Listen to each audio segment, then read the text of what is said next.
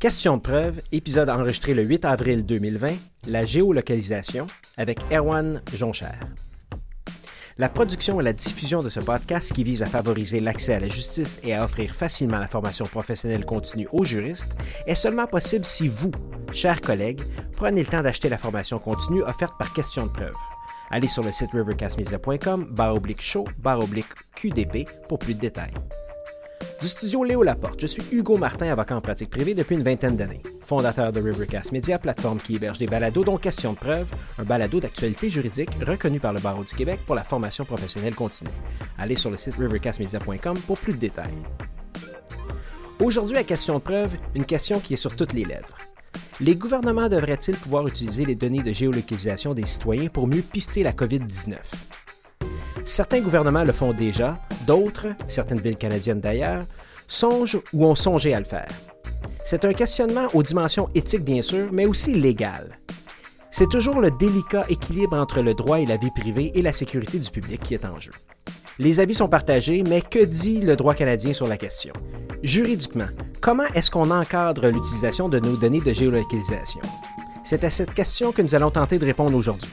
On prévoit également en fin d'émission un petit tour vers le cadre juridique européen de protection de données et comment celui-ci pourrait s'appliquer sur le territoire canadien en ces temps de quarantaine. Le tout avec notre invité du jour. Il est avocat chez Satoshi Legal et ancien du laboratoire de cyberjustice. Il a conduit des travaux de recherche sur le blockchain, la protection des données et l'intelligence artificielle. Il se spécialise dans le domaine de la résolution des conflits au sein des blockchains et des contrats intelligents. Bonjour, Erwan Joncher. Bonjour Hugo, merci de m'avoir dans l'émission, c'est un vrai plaisir. Merci à Rivercast aussi à Question de Preuve. Ah, c'est gentil, c'est gentil d'avoir accepté notre invitation. On est en Skype aujourd'hui, donc euh, évidemment, on, télétravail oblige euh, et la distanciation sociale aussi. Et on a aussi James euh, qui, qui se joint à nous sur Skype. Salut James. Bonjour Hugo, bonjour Erwan. Alors, euh, Erwan, scolarité rapidement, École du barreau 2016-2017, maîtrise en droit des technologies de l'information, Université de Montréal 2013 à 2015. Donc, tu as connu euh, Vincent Gautret aussi. Exactement. C'était mon directeur de mémoire, justement. Alors, tu vois, master en droit des affaires, Université René Descartes, Paris 5, euh, stage AS avocat, propriété intellectuelle, nouvelle techno, présentement chez Satoshi Legal, un clin d'œil à Satoshi Nakamoto, c'est ça? Exactement, oui. Le, fondateur du Bitcoin ou les fondateurs du Bitcoin anonyme. Oui, anonyme, c'est ça. Et autres activités, cofondateur de Kizzy Garden Records en 2014. Oui, donc ça c'est plus un projet personnel sur le côté où je, je fais de la musique électronique et je, je, produis en fait différents artistes dans, dans ce milieu. Ben, as quelqu'un de... Mais pas très, pas très juridique. ouais, ben, de toute façon avec moi, tu as quelqu'un, tu as, un fan en partant. Des... Dès qu'il y a un peu d'électronique, des micros et des, euh, de, de l'édition électronique avec des consoles, je suis partant pour te suivre. Bon, on en parlera après alors. Euh, spécialité de droit, technologie d'information, blockchain, algorithme, protection des données, droit des affaires. Euh, vas-y, qu'est-ce qui t'a amené un peu à ça? Bah, disons qu'en fait, ça risque de choquer peut-être plusieurs avocats, mais j'ai toujours une vision du droit comme quelque chose d'assez passéiste et un peu rébarbatif, qui avait déjà été fait, refait et fait des milliers de fois par des milliers d'avocats. Et j'ai toujours eu un intérêt en fait par la technologie, le futur, qu'est-ce qui allait nous arriver demain, et un peu anticiper, on va dire, les, ces types de problématiques que des technologies pourraient créer. Et en fait, bah, un jour, j'ai découvert que le droit des technologies existait, que c'était un peu genre une, sorte de zone frontière, un peu entre les principes du droit existant, mais aussi comment intégrer en fait de nouvelles technologies en, droit et dans un système, un cadre ou dans une société existante avec des valeurs aussi vraiment importantes, et comment un peu lier justement en fait un, droit qui s'est construit au fil des années avec justement une technologie qui viendrait un peu bouleverser l'état des choses. Et donc c'est vraiment ce qui m'intéresse dans, dans le droit des nouvelles technologies. Donc, tu cherches la modernité dans, le, dans le, un peu l'immobilisme euh, du système légal. Exactement. Exactement. C'est très bien résumé. Je pense pas qu'aujourd'hui, on va être capable de régler euh, les problèmes d'immobilisme. Euh, quand on a regardé euh, à faire le synopsis ensemble, James, toi et moi, on a remarqué, grosso modo, que plus ça change, plus c'est pareil. Effectivement. Euh, agent de recherche au laboratoire de cyberjustice. Évidemment, nous, euh, chez Question de Preuve, on est très euh, des grands fans. Souvent, mes outils du praticien viennent du, du laboratoire de cyberjustice de toute façon. Et donc, c'est quelque chose qui t'a animé pendant quelques années, c'est ça? Exactement. Et le, laboratoire de cyberjustice, en fait, j'y suis rentré dans le cadre de mon stage du barreau. Mm-hmm. Parce que justement, j'avais toujours cet intérêt d'un peu comment utiliser une nouvelle technologie pour bah, améliorer le droit, améliorer la société, mais tout en gardant en fait ces, règles euh, qui, nous gouvernent depuis des centaines d'années, dirons-nous. Et, euh, et, donc en fait au laboratoire de cyberjustice, ce qui s'est passé, qui était vraiment intéressant, c'est qu'on avait une, réunion en fait de différents, différents, on va dire domaines. On était avec des, des, juristes, des professeurs, des sociologues, des informaticiens, et on mélangeait en fait donc du coup toutes nos compétences les unes avec les autres pour pouvoir en fait arriver à la création d'outils technologiques qui respecteraient les, les rituels de la justice, mais tout en permettant en fait de faciliter l'accès à cette dernière. Et donc on a développé des plateformes à l'instar de Parle qui facilite la résolution en ligne des conflits. Actuellement, une, euh, Annès Westerman, un doctorant du laboratoire, travaille sur un projet de chatbot qui serait utilisé pour la régie du logement et résoudre les conflits pareillement, ou apporter de l'information, on va dire, aux citoyens. Et donc voilà, ça c'est des projets moi, qui ont toujours un peu drivé, et justement, bah, comment utiliser ces technologies pour pour le bien commun, en fait. Oui, tout à fait. D'ailleurs, ces deux euh, outils que j'ai parlé dans les outils du praticien dans deux épisodes euh, antérieurs, parce que je suis un grand fan de ce que vous faites. Et si on parle maintenant du lien qu'on peut faire aujourd'hui entre la technologie ou ce qui se passe présentement, donc on est en situation de pandémie, on a la COVID-19 qui a forcé les gouvernements à faire plusieurs interventions. Tout d'abord, la distanciation sociale et euh, peut-être un peu plus tard maintenant la dénonciation sociale. Donc, c'est-à-dire qui est infecté, où les personnes sont infectées, avec qui ils ont été en contact et euh, au niveau de la distanciation sociale, est-ce que ce sont des normes qui sont respectées? Et là, bon, il y a plein d'idées qui passent autour de la table. On utilise un peu de dénonciation, comme j'ai dit. Hein. Les gens disent Hey, qu'est-ce que vous faites en groupe On appelle la police, quoi que ce soit. Mais il y a une autre, une autre possibilité pour les gouvernements. Et cette autre possibilité-là, c'est d'utiliser les données que les Bon, entre autres, mais il y a d'autres façons de le faire, mais que les compagnies de cellulaires, ouais, ouais, les compagnies de télécommunications, merci James, euh, détiennent, c'est-à-dire ils savent toujours où on est, soit par notre accès euh, sur quel réseau Wi-Fi on est, on, est, on est connecté, et évidemment la triangulation, puisqu'on est proche d'une tour. C'est une façon de savoir aussi combien que, avec qui on, avec combien de personnes on est. C'est s'il y a 28 personnes au même endroit qui sont connectées sur la même tour, ben on peut savoir qu'il y aura probablement un, regroupement à cet endroit-là.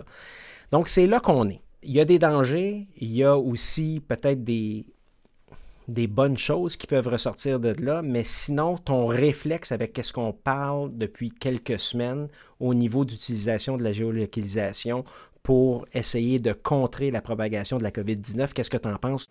Ah, le premier réflexe, c'est je me dis, oulala, euh, régime autoritaire, captation des données, potentiellement problème pour les libertés des individus. Parce qu'il faut savoir que la liberté, pour moi, quelque chose qui est assez, primordial en fait dans, mes valeurs personnelles, plus que la sécurité.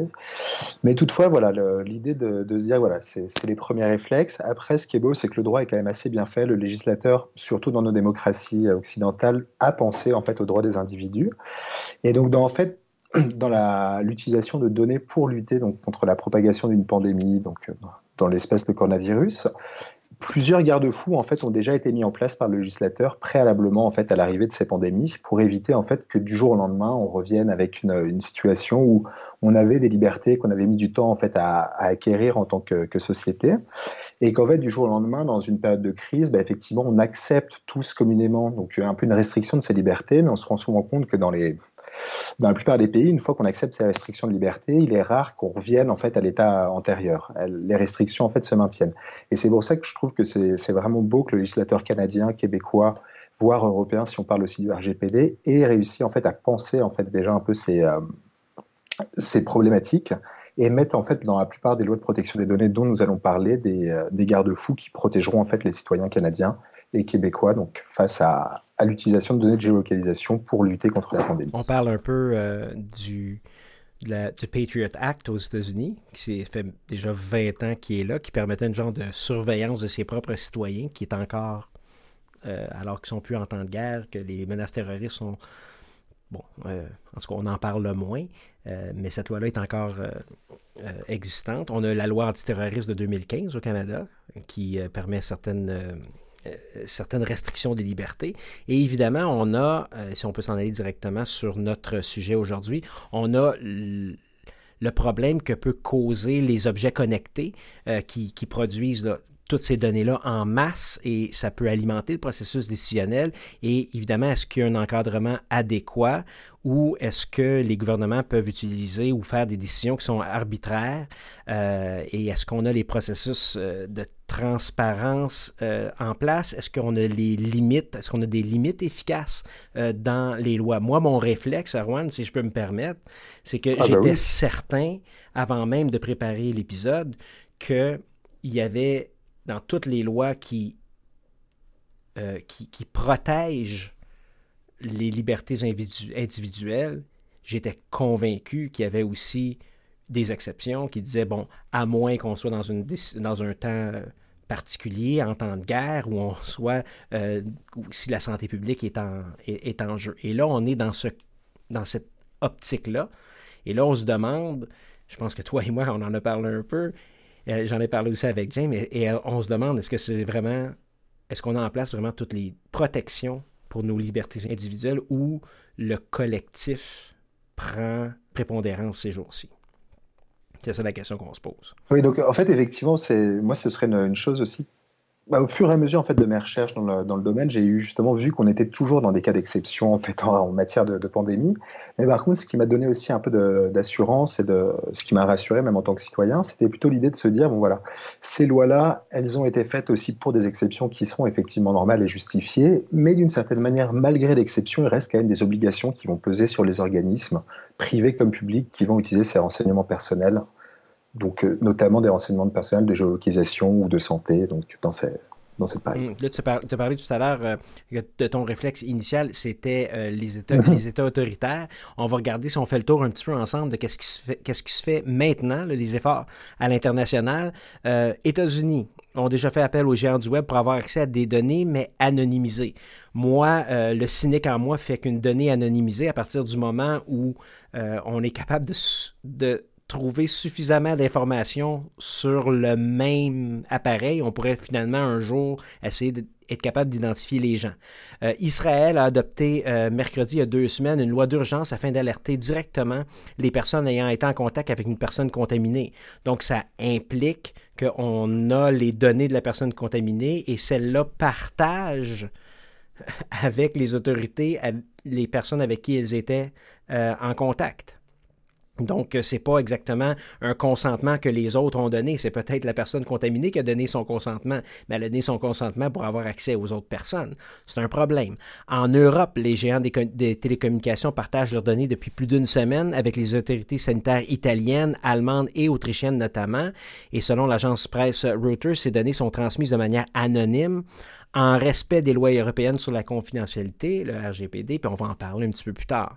En Chine, c'est un régime autoritaire. Il semble avoir fait beaucoup, beaucoup, beaucoup, beaucoup d'efforts. Maintenant, ils nous disent que la COVID est enrayée là-bas, qu'on peut recommencer à prendre la vie normale, alors qu'on ne sait pas s'ils partagent toutes les, informations. Mais on sait aussi que les autorités tracent la localisation des individus pour faire appliquer des ordonnances de quarantaine. Hein, on a utilisé des robots, des drones, il y a plein, plein de choses qui ont fait. En Taïwan, on utilise une clôture électronique, c'est-à-dire des données cellulaires des personnes en quarantaine pour voir s'ils se déplacent et avertir la police. On a à Hong Kong des bracelets de localisation. En Corée du Sud, l'utilisation du backtracking, c'est consiste à, collecter et traiter les données personnelles de géolocalisation des téléphones des personnes porteuses de virus. Il permet, par exemple, de vérifier que les patients testés positifs au COVID restent bien confinés à leur domicile. Donc, en Corée du Sud, on utilise le backtracking. La Pologne utilise, quant à elle, une application mobile reposant sur des selfies pris par des patients. C'est pas mal. Et euh, l'Organisation mondiale de la santé tente de mettre en place un projet open source euh, qui, euh, qui permettrait une genre d'identification des gens et avec qui ils étaient, mais de façon anonyme. Évidemment, ces efforts-là vont prendre la remorque, si je peux dire, des efforts des autorités gouvernementales, des pays qui sont plus autoritaires. Si je peux me permettre, désolé, dans les exemples, Hugo, que tu viens de donner, oui, on a des cas de la Chine, clairement, un, État autoritaire, mais également, euh, on pense à la Corée du Sud, par exemple, euh, c'est pas le cas. C'est pas un État autoritaire. Donc, euh, je comprends qu'il la crainte, c'est qu'on aille vers plus d'autoritarisme à l'avenir, mais c'est pas juste les, pays autoritaires qui, ont, eu recours à ces données-là de géolocalisation. Juste pour. Je pense qu'il y a un aspect que, si tu me permets, James, il y a un aspect culturel aussi. C'est des pays où ils ont une plus grande, disons, habitude à se faire suivre, à se faire vérifier. Il y a une acceptation de l'autorité qui est un petit peu différente à ce qui se passe aux États-Unis, puis probablement à ce qui se passe ici au Canada. Nous autres, on est quelque part entre les deux, je pense. Là. Je sais pas, Erwan, qu'est-ce que tu en penses avec euh, l'Europe? Moi, j'ai dit, mon Dieu, quand ils vont confiner les Français, les Français vont aller aux barricades, ce qui n'a pas été le cas? non. Alors effectivement, de, premier abord aussi, j'aurais tendance à penser que l'Europe aurait été extrêmement réfractaire à cause de son passé, en fait, de son histoire de guerre, du nazisme, et donc qui a vraiment un poids. Enfin, la, surveillance des individus pour les Européens est quand même un, mauvais souvenir qui, n'est pas si ancien que ça au final.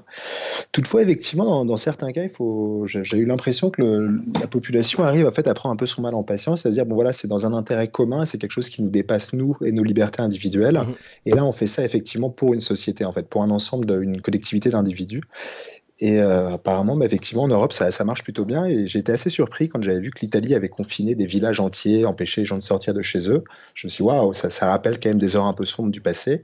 Et en fait, on se rend compte que bah, les, gens font ça parce qu'il y a un vrai intérêt en fait pour leur, leur, santé personnelle, celle de leurs proches. Et ce qui est quand même, effectivement, à mon avis, une raison principale pour lesquelles les gens accepteraient un peu plus de surveillance ou de, de, restreindre, enfin, de restreindre de leur liberté.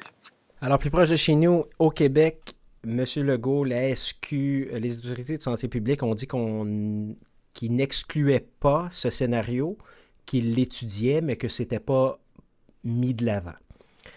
Et là, si on se lance sur le cadre juridique, Erwan, puis là, on peut s'en aller à peu près n'importe où, on a identifié certaines lois. Commençons par la loi qui a été, ou l'article de loi, moi, qui me rend un peu fou. Je dois dire que tout, tout, tout, tout, tout ce qui se passe présentement vient d'un article 118 de la loi sur la santé publique, qui est extrêmement court. Le gouvernement peut déclarer un état d'urgence sanitaire dans tout ou une partie du territoire québécois lorsqu'une menace grave à la santé de la population, réelle ou imminente, exige l'application immédiate de certaines mesures, dont celles prévues à l'article 123, pour protéger la santé de la, population. Et 123, au cours de l'état d'urgence sanitaire, malgré toute disposition contraire, donc en partant, on a une, on a une, euh, on a une exception. Évidemment, là, je me pose, est-ce que cette exception-là, c'est ça s'applique aussi par-dessus la charte québécoise, on en reparlera plus tard, le gouvernement ou le ministre, s'il a, a, été habilité, peut sans délai et sans formalité pour protéger la santé de la population, ordonner à toute personne, ministère ou organisme de lui communiquer ou de lui, ordonner, lui donner accès immédiatement à tout document ou à tout renseignement en sa possession, même s'il s'agit d'un document ou d'un renseignement confidentiel. Donc, en partant, techniquement, le gouvernement a le pouvoir de demander à Bell et à Rogers où se trouvait Irwin, où se trouvait James, telle date, telle heure. Alors, je pense qu'effectivement, cette loi est effectivement assez importante en matière de transmission des données de santé, mais il serait peut-être préalablement intéressant de rappeler qu'en fait, une donnée de géolocalisation, en plus d'être un renseignement personnel, peut devenir en fait, selon son utilisation, un renseignement de santé. Donc, après, en fait, une donnée, enfin une donnée de géolocalisation en temps normal serait un renseignement personnel, donc qui serait protégé par le, droit des renseignements personnels. Toutefois, il y a certaines lois canadiennes et québécoises qui sont extrêmement précises sur certains types de renseignements qui sont plus sensibles, on va dire, pour les individus, comme le seraient les renseignements de santé.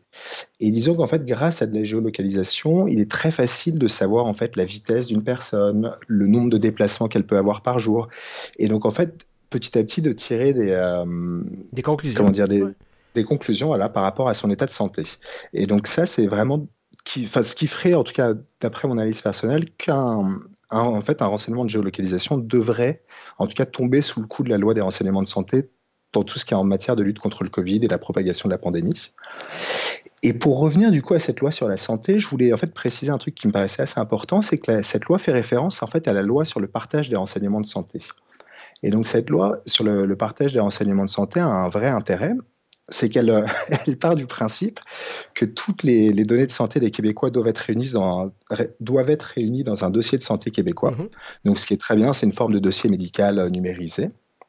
Par contre, là où ça, ça bloque un peu plus, c'est que la loi aussi donne une présomption de consentement au partage pour les individus.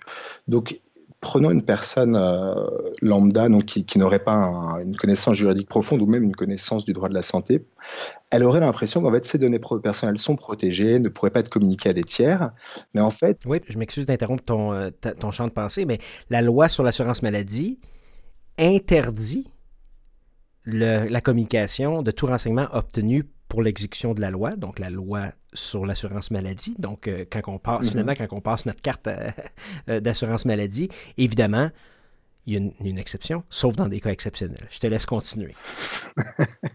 et, donc, effectivement, en fait, il faut, partir du principe, même au Québec, que de manière générale, en matière de renseignement de santé, en tout cas qui sont transmis entre organismes publics ou organismes de la santé et régis par ces lois-là, il y a une présomption que le Québécois accepte toujours en tout temps que ces renseignements personnels de santé soient transmis à d'autres organismes publics qui sont justement qui œuvrent dans ce domaine-là. Et au cas où un Québécois ne voudrait pas justement que ces renseignements de santé soient partagés ou utilisés par les organismes, il faudrait qu'il transmette un refus, en fait, qu'il communique avec l'administration et qui disent voilà, je refuse que mes euh, renseignements personnels de santé soient partagés entre ces différents organismes. Et cette communication peut se faire par, le par téléphone, par poste, internet ou quelques moyens que ce soit permis par le, ministère. Mais je trouvais que c'était assez intéressant de, poser cette base-là en disant bah, voilà, de base, un, Québécois en fait accepte que ces renseignements soient partagés.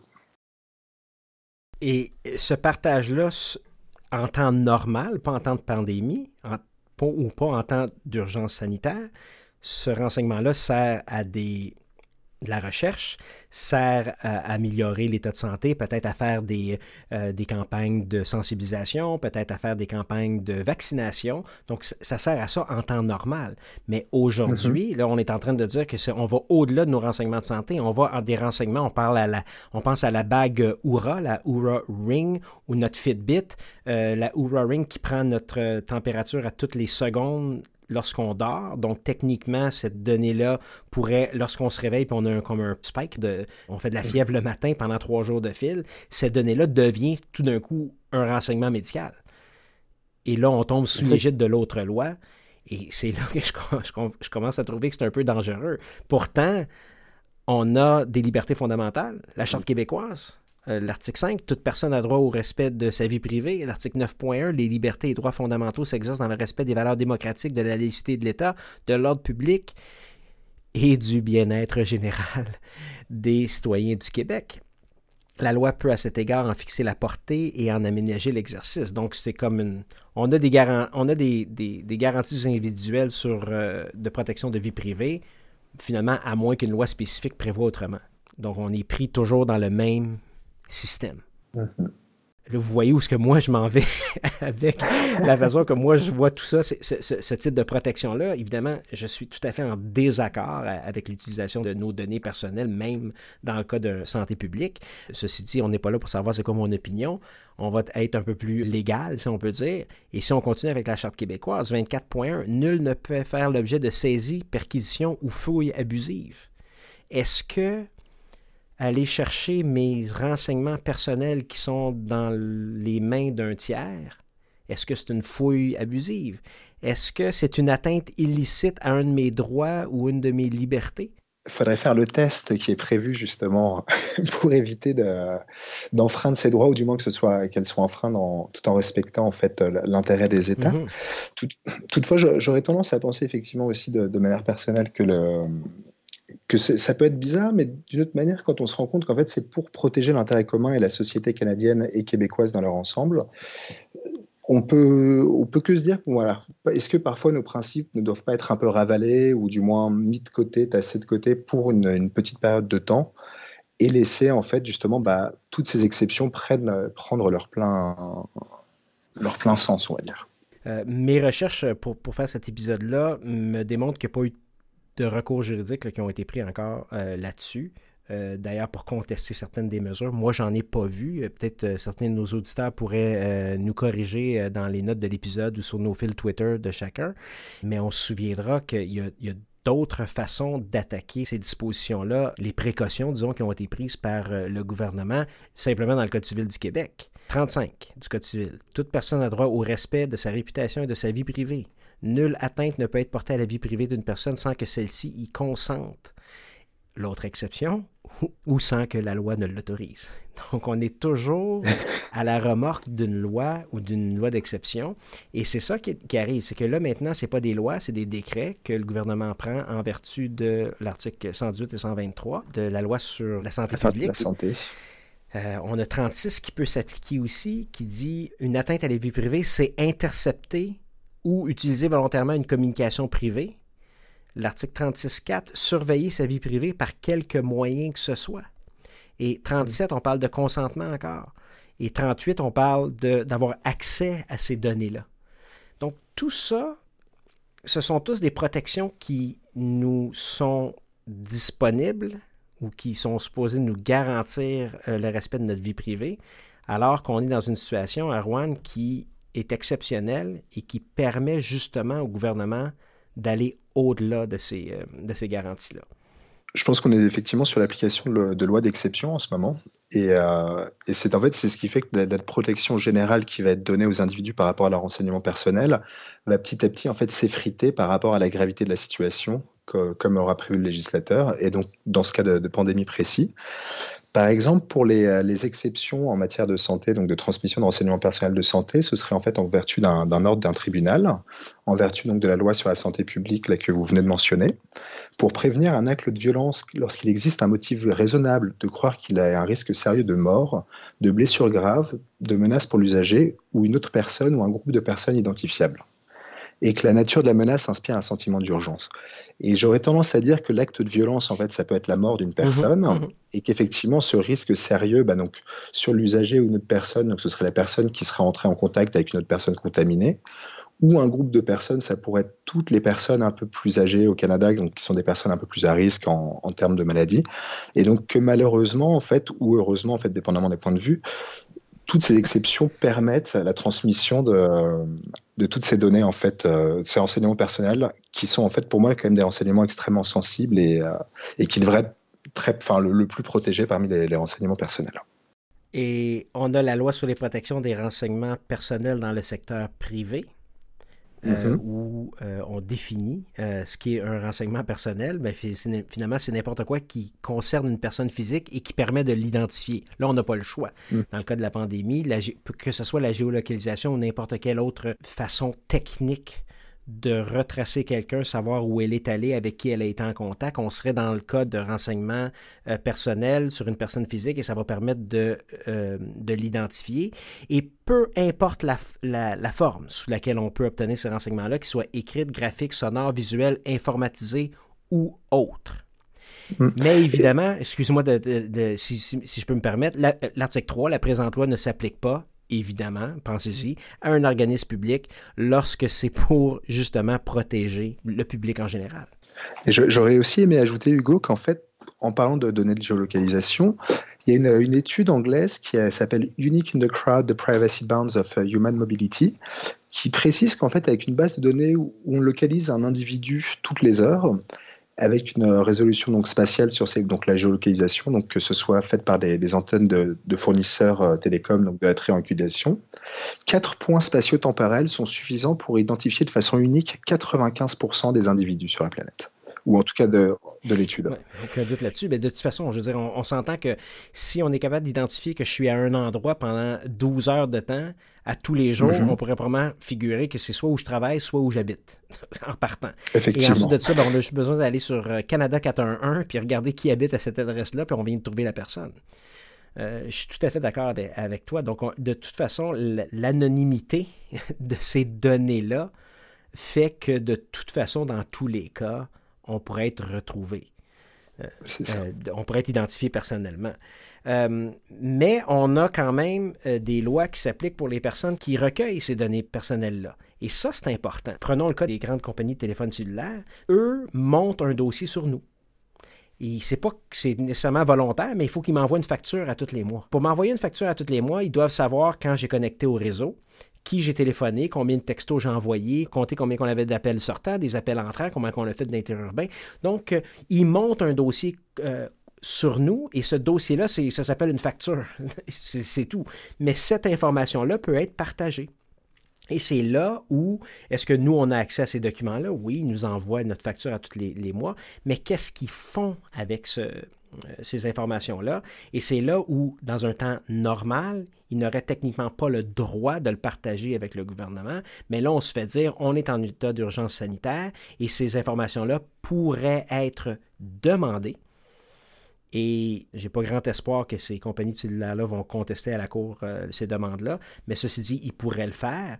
Mais je pense que les tribunaux aujourd'hui pourraient dire on est dans une situation exceptionnelle. Et, mhm. et on continue à trouver des façons de limiter nos libertés individuelles.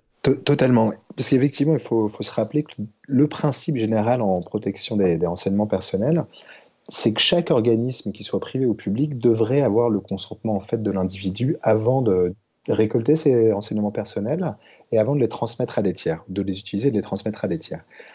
Donc ce, serait effectivement donc, un beau principe et on va se rendre compte, ou même on se rend déjà compte, que il est en train de s'effriter euh, en permanence. Je veux dire, ce, principe est plein de, trous. Et que là, effectivement, il y a en fait plusieurs situations dans lesquelles une entreprise privée, par exemple, peut communiquer des renseignements personnels sans le consentement d'un individu. Ce serait en fait quand c'est obligé ou permis par la loi, donc ce qui reste assez large, quand c'est une communication à un organisme public pour un programme dont il a la gestion, donc potentiellement dans le ministère de la Santé ou des, en matière de santé, en tout cas, il y aura un réel intérêt. Quand c'est une situation d'urgence, bah, effectivement, on rentre aussi a priori dans ce cas-là. Pour des actes de recherche, et je pense qu'on rentre aussi dans ce cas-là parce que beaucoup de laboratoires font de la recherche pour trouver des solutions, et pour prévenir donc encore les actes de violence sur une ou plusieurs personnes. Et donc il y a encore un autre cas de figure dans lequel on peut, euh, on peut transmettre des renseignements personnels sans consentement. Donc, a priori, il est, il est, plutôt sécuritaire de dire que, à l'heure actuelle, tous nos renseignements personnels de santé sont transmis sans notre consentement à des tiers en veux-tu, en voilà. C'est terrible que tu es en train de dire prenons pour acquis que nos libertés individuelles dans le temps qu'on vit sont brimées. Par rapport au renseignement personnel. Et après, il reste quand même quelques garde-fous, comme on, comme on va le voir par la suite, que des obligations qu'en fait ont les organismes avec les renseignements personnels. Et ces obligations-là, on va dire, n'ont pas vraiment non plus d'exception, à part celles pour les communications. Mais, mais nos ressources sur euh, qui, qui ou les droits qui nous restent, ce sont des droits d'accès, ce sont des droits de savoir euh, où les, les, choses sont, qu'est-ce qui a été monté, avec qui ça a été partagé, tout ça. Donc, il y, a deux, il y a deux aspects. Bon, je comprends que les lois prévoit directement qu'ils doivent nous donner cet accès-là. On doit savoir qui les a, avec qui ça a été partagé. Mais dans les faits, on fera aucune de ces démarches-là. Ah oui, oui. Auprès de Bell, à qui t'a donné mais, mais je pense qu'il n'y a pas personne chez Bell qui pourrait me dire même euh, comment on fait pour partager ces données-là et à qui ça a été donné et qu'est-ce qui a été fait avec ces mhm. données-là. Donc, on parle de ces, ce type de protection-là. Donc, c'est bon de savoir avec qui ça a été partagé ou euh, combien de temps ça va être, combien de temps ça va durer, combien de temps ça va être conservé, c'est quoi le support euh, sur lequel a été conservé. Mais tout ça est secondaire parce que ce qu'on on comprend que nos données ont été partagées. Mhm. Alors, par exemple, au niveau fédéral, il y a une obligation pour les organismes publics d'informer l'individu dans le cas où en fait ces renseignements auraient été partagés avec une autre, un autre organisme et qui est justement bah, cet individu du là serait au fait au courant au fur et à mesure, sauf si on rentre encore une fois dans, certains cas d'exception. Et un autre, entre guillemets, avantage, effectivement, le seul problème, c'est qu'on n'a aucune capacité vraiment de vérifier ça en tant qu'individu, mais c'est le droit à l'exactitude, ou à, en fait à des, renseignements personnels qui sont à jour. Donc, que les, organismes ne prennent pas des décisions ou ne, fassent pas des analyses en se basant sur des choses qui soient fausses à notre égard, ce qui est quand même d'une certaine manière rassurant, mais effectivement, la question du contrôle est vraiment importante et quel est le contrôle qu'on peut avoir? Je pense qu'il est assez minime. tout à fait. Ce dont quoi tu nous parles, entre autres, c'est la loi sur l'accès aux documents des organismes publics et sur la protection des renseignements personnels. Donc, on peut comprendre que de base, chers auditeurs, cette loi-là protège tous nos documents, nos renseignements personnels qui sont partagés avec les organismes publics. Alors, je vous dis immédiatement que l'article 41 et l'article 59 prévoient les exceptions. Entre autres, ces protections-là ne s'appliquent pas à un renseignement qui permet de connaître ou de confirmer l'existence d'un risque immédiat pour la vie, la santé ou la sécurité d'une personne. En partant, on a une première exception. L'article 59, un organisme public ne peut communiquer un renseignement personnel sans le consentement de la personne concernée. Donc, on parle de consentement ici. Toutefois, l'exception, il peut le communiquer sans consentement à une personne à qui cette communication doit être faite en raison d'une situation d'urgence mettant en danger la vie, la santé ou la sécurité de la personne concernée. Donc on est encore en mode exception. Exactement. Mais on a une façon de s'en sortir, Erwan. On a la Charte canadienne des droits et libertés. On devrait être correct, j'imagine. Hein? Tout devrait bien se passer parce qu'on a des garanties de vie, de liberté et de sécurité. On a un droit euh, à, la protection contre les fouilles, les perquisitions et les saisies abusives. On a un recours en cas d'atteinte aux droits et libertés. Tout ça est de toute façon limité par l'article 1. Ces droits-là peuvent être restreints par une règle de droit dans les limites qui soient raisonnables et dont la justification puisse se démontrer dans le cadre d'une société libre et démocratique. Donc, il y a un test énorme à passer. Est-ce qu'on est capable de passer le test de la raisonnabilité dans, les, dans le temps où on vit? Le test de la, de la raisonnabilité, on parle bien du coup du test de Hawkes. En effet, dans mon introduction de la Charte canadienne, je me disais au moins on a la Charte, hein, on, a, on a quelque chose qui est enchâssé dans notre Constitution, mais même pour ça, il y a une exception, et c'est l'exception des limites de la raisonnabilité et dont la justification peut se démontrer dans le cadre d'une société libre et démocratique. Et la raisonnabilité vous enseigne probablement que dans le, dans le cas spécifique dans lequel on vit, mm-hmm. nos libertés individuelles peuvent probablement et là je ne me prononce pas, je ne suis pas un constitutionnaliste, mais peuvent probablement être limités étant donné la situation de pandémie qu'on vit actuellement. D'accord. Bah, là, justement, j'avais les critères du, test de Hawkes qui, qui en fait sont quatre critères. Donc, on va essayer de les passer, à mon avis, en revue les, ensemble pour voir à quel point donc, cette, euh, cette atteinte à la liberté euh, en vertu de la charte canadienne peut être euh, interdite ou pas.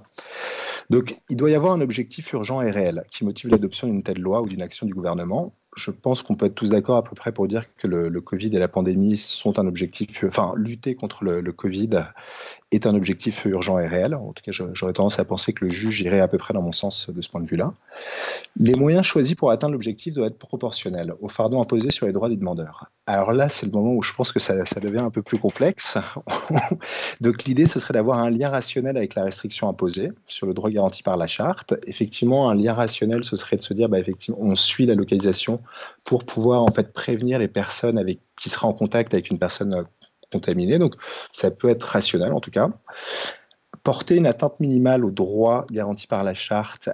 Alors là, ce serait, c'est intéressant parce que de ce point de vue-là, J'aurais tendance à dire qu'en fait la géolocalisation ne porte pas une atteinte minimale parce que j'ai vu en fait une initiative qui été faite en France pour, euh, pour justement en fait retracer en fait un peu la chaîne des, des interactions entre individus et, cette mhm. application s'appelle Stop Covid. Et en fait, elle, euh, elle trace les interactions sociales des, des, individus, mais sans la géolocalisation. Elle le fait seulement en fait avec le Bluetooth. Donc chaque personne a son Bluetooth qui est, qui est allumé sur son téléphone.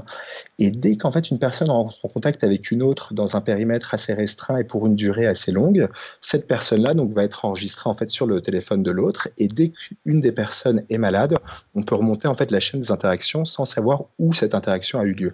Donc je pense que c'est un peu plus, ça protège un peu plus, par exemple, la, vie privée des individus. Ça protégerait, si, j'y pense pendant que tu me parles, ça protégerait la, vie privée des individus, prenant pour acquis qu'on a installé cette application-là volontairement sur notre téléphone. Ou qu'elle est obligatoire. c'est ça. Là, si le gouvernement a poussé euh, l'installation de cette application-là pendant la nuit sur mon téléphone, là, je ne sais pas si. Euh, je sais pas s'ils ont, ont, dépassé une limite. Ceci dit, si on revient à, la base, au début de ce troisième critère-là, la réalité, c'est qu'on a déjà dit à Bell ou à Rogers que c'était correct qu'ils collectent ces données-là. Donc, techniquement, ça ne m'impose pas un fardeau supplémentaire. Le fardeau, c'est que maintenant, je le partage avec quelqu'un que je n'avais pas demandé de le partager au départ. Mais dans notre cas, nous autres, c'est le gouvernement, pour un intérêt probablement légitime, c'est de protéger la santé et la vie de la population mm-hmm. canadienne. Et c'est ça qui est, euh, qui, est, problématique. Je te laisse continuer avec les critères. Mais à date, il n'y a pas grand-chose qui va... Aller contre. Qui, qui m'aide à supporter mon, mon point. Et effectivement, bah, le, dernier point ne risque pas d'aider non plus parce que les avantages de la restriction et ses effets préjudiciables doivent être proportionnels. Il doit donc y avoir une forme d'équilibre global. Et j'aurais tendance à penser que protéger la majorité reste une, proportionnelle euh, au préjudice subi par un individu. J'ai tendance à, dire que les critères euh, de cet arrêt-là, qui d'ailleurs a été enseigné euh, même moi quand j'étais à l'école, mhm.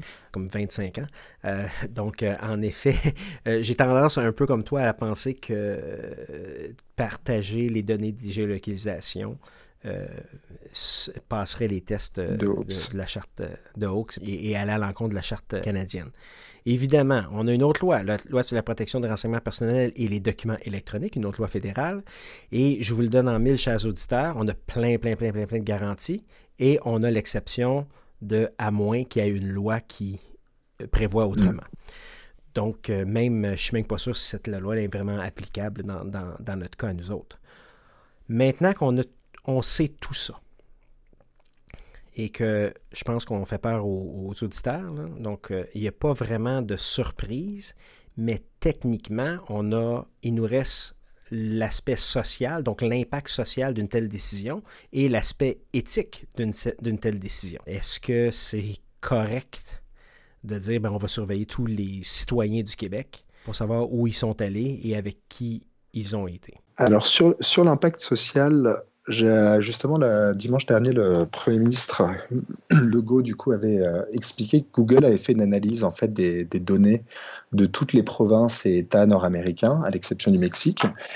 Et en fait, on s'était rendu compte à l'intérieur de, cette analyse que les, Québécois étaient la, seule province, ou plutôt la, la, province sur les 60 qui respectait le plus c'est de cette mesure de confinement et de manière volontaire.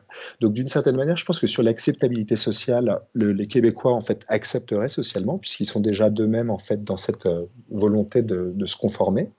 Par contre, sur le côté éthique, j'aurais un peu plus de, doutes en fait tout simplement parce que est-ce qu'il est vraiment éthique de, de surveiller une population par des moyens qui sont en fait potentiellement plus grands que ceux qui sont nécessaires. Mais encore une fois, je suis pas un, expert de la virologie en fait dans une pandémie, donc il est toujours un peu dur de savoir à quel point c'est éthique ou à quel point justement la fin justifie les moyens. Et cette fin-là, effectivement, peut paraître importante, surtout quand on voit que l'économie mondiale a été arrêtée du jour au lendemain pour à peu près 4 milliards de personnes qui sont confinées à l'heure actuelle. Tout à fait. La seule chose qui me soulage ou qui me permet de au moins penser qu'on va s'en sortir, même s'ils imposent ou même s'ils utilisent les données de géolocalisation, ces règles-là d'utilisation de géolocalisation viendraient d'un décret suite à la déclaration d'état d'urgence sanitaire.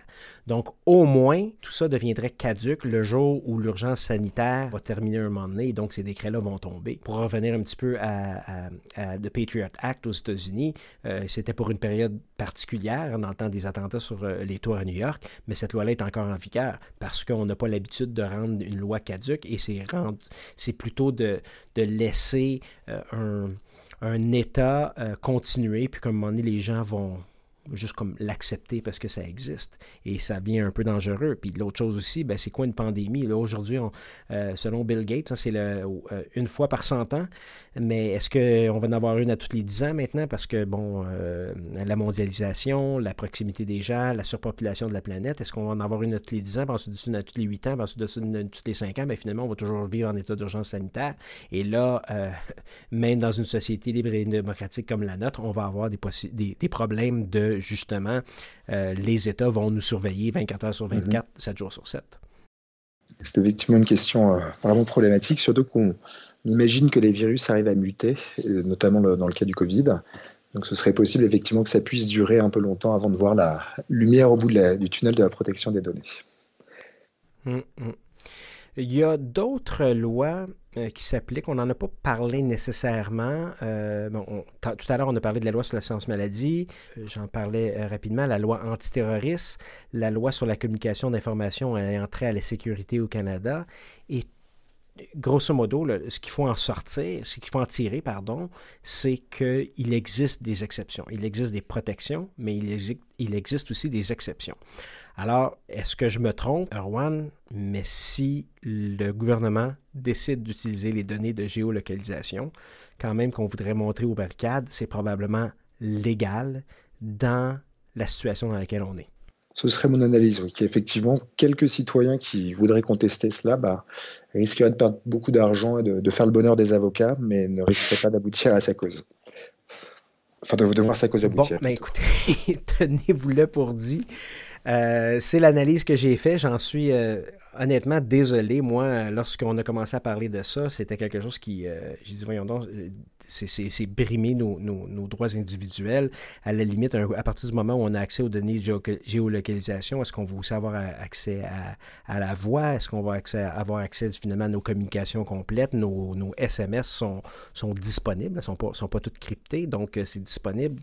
C'est des choses qu'il faut faire commencer à évaluer.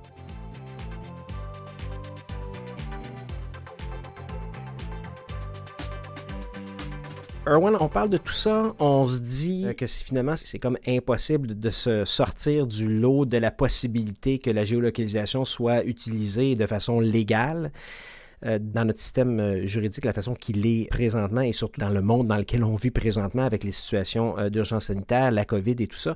Mais c'est pas nécessairement un scénario apocalyptique non plus. Exactement. En fait, il y a une loi, la loi canadienne cette fois, donc sur la, protection des renseignements personnels qui s'applique au secteur privé, a aussi quand même quelques protections, parce que cette, loi s'applique donc du coup au niveau fédéral, ça s'applique aussi dans les provinces qui n'auraient pas une loi similaire, contrairement au Québec, mais ça s'applique aussi en matière d'entreprise entreprises québécoises pour les transferts de données qui sont intraprovinciaux au Canada ou les transferts de données internationaux.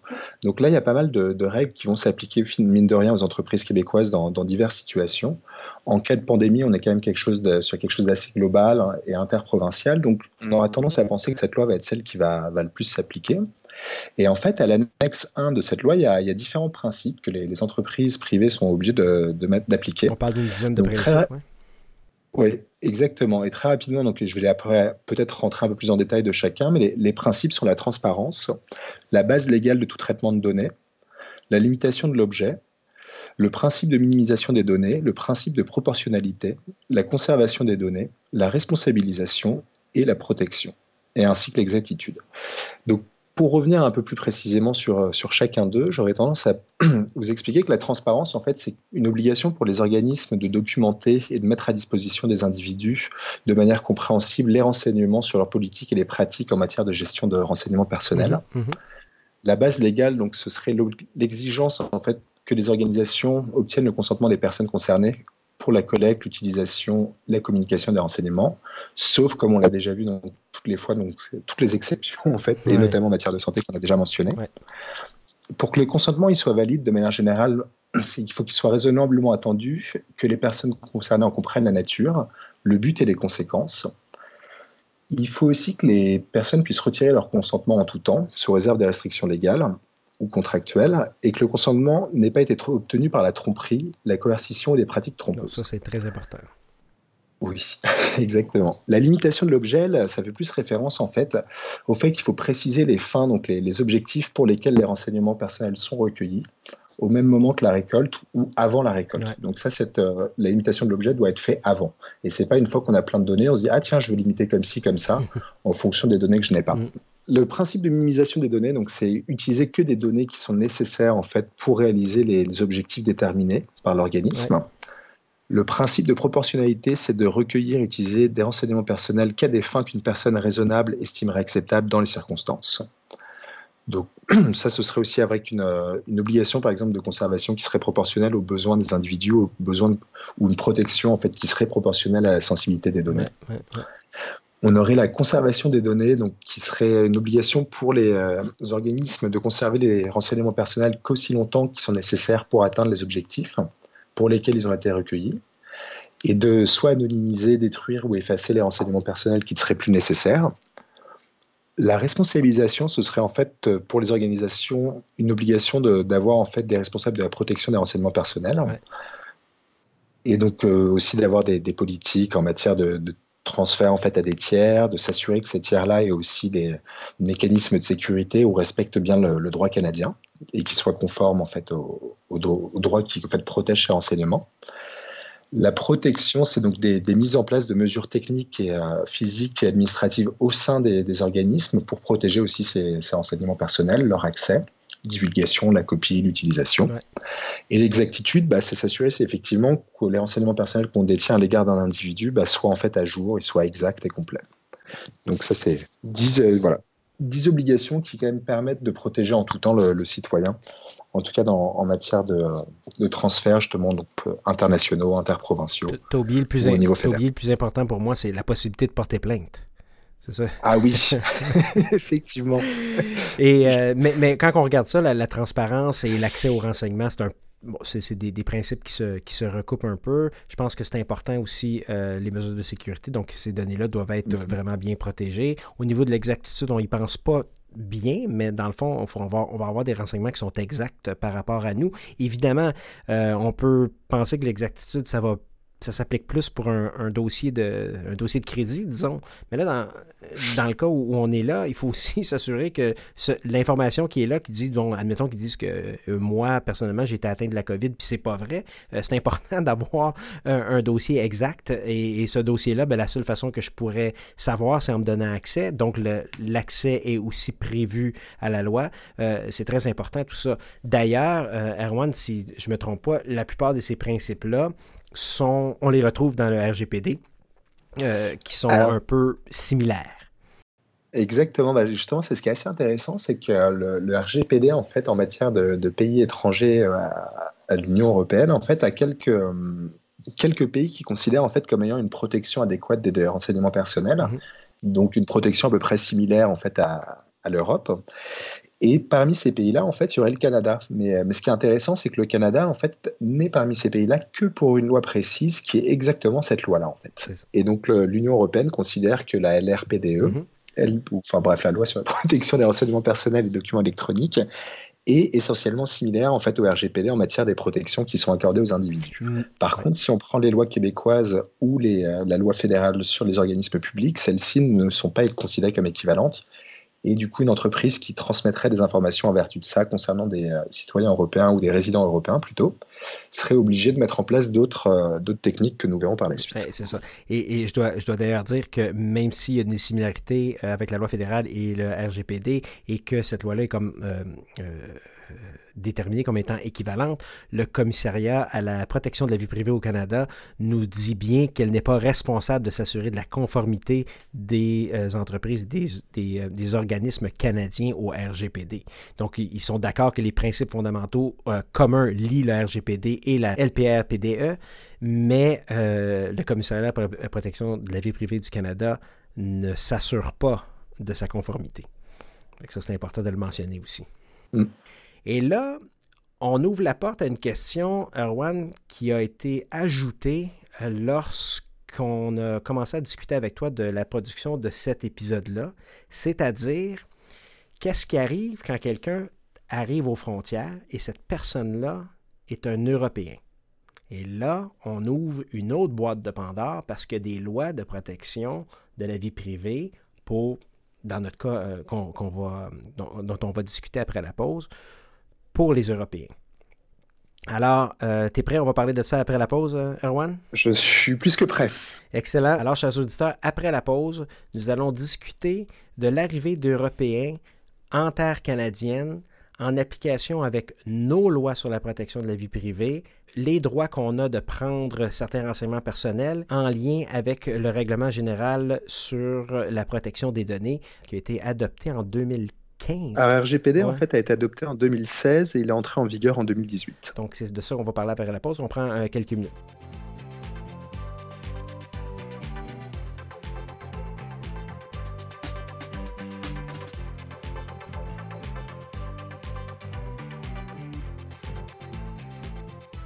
Il ne faut pas attendre la fin de la période pour courir les formations professionnelles reconnues par le Barreau du Québec et la Chambre des notaires. C'est maintenant le moment de prendre le temps d'écouter des formations sur des sujets actuels, variés, dans un format accessible et facile d'écoute. Je parle évidemment du podcast Questions de preuve. L'écoute de questions de preuve est gratuite, mais s'il vous faut des heures pour compléter votre formation professionnelle continue, et il nous en manque tous, avouez-le, vous pouvez les obtenir pour aussi peu que 10 l'heure. Simplement aller sur la section questions de preuve du site rivercastmedia.com et de là, vous pouvez facilement acheter vos heures de formation continue en nous fournissant simplement votre nom, votre courriel et votre numéro de membre. Et ensuite, lorsque vous faites une écoute, il vous suffit d'aller entrer le mot-clé de l'épisode et cliquer Envoyer. De notre côté, nous allons vous faire parvenir votre attestation. C'est aussi simple que ça. Plus besoin de se déplacer en salle pour un lunch, vous n'avez qu'à faire votre formation dans le confort de votre foyer ou dans la voiture.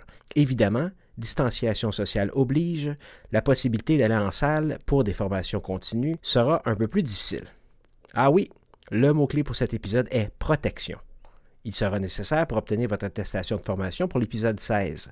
Allez sur rivercastmedia.com, section questions de preuve.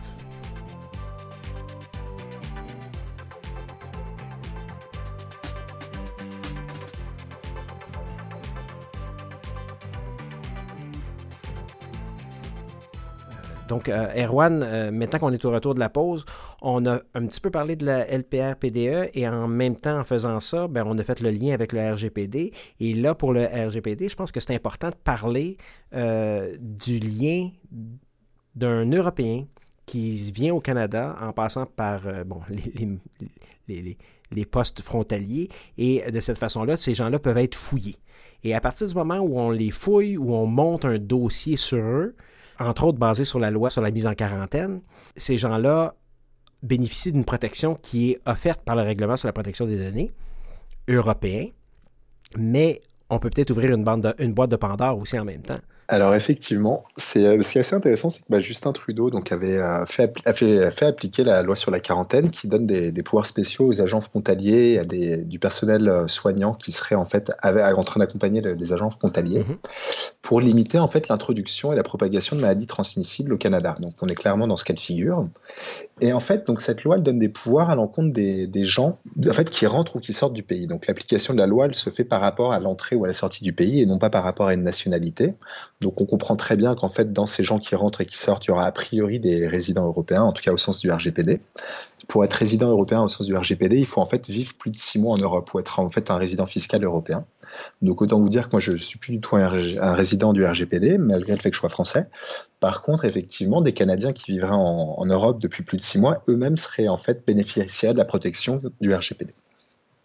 Donc cette loi en fait permet donc à des, douaniers de demander à des, personnes qui rentreraient ou sortiraient du pays de faire des tests. Et parmi les tests, donc il y aurait aussi des tests qui utiliseraient des données de santé, donc comme de l'écoufillonnage ou des choses comme ça. Mmh mmh et on se rend compte que du coup, bah, ces données de santé, en fait, sont, sont des données donc extrêmement protégées par le RGPD parce qu'elles sont qualifiées de données sensibles. Et en fait, des données sensibles, ce seraient donc des données de santé, mais aussi des données sur l'orientation sexuelle d'une personne, sur ses opinions politiques.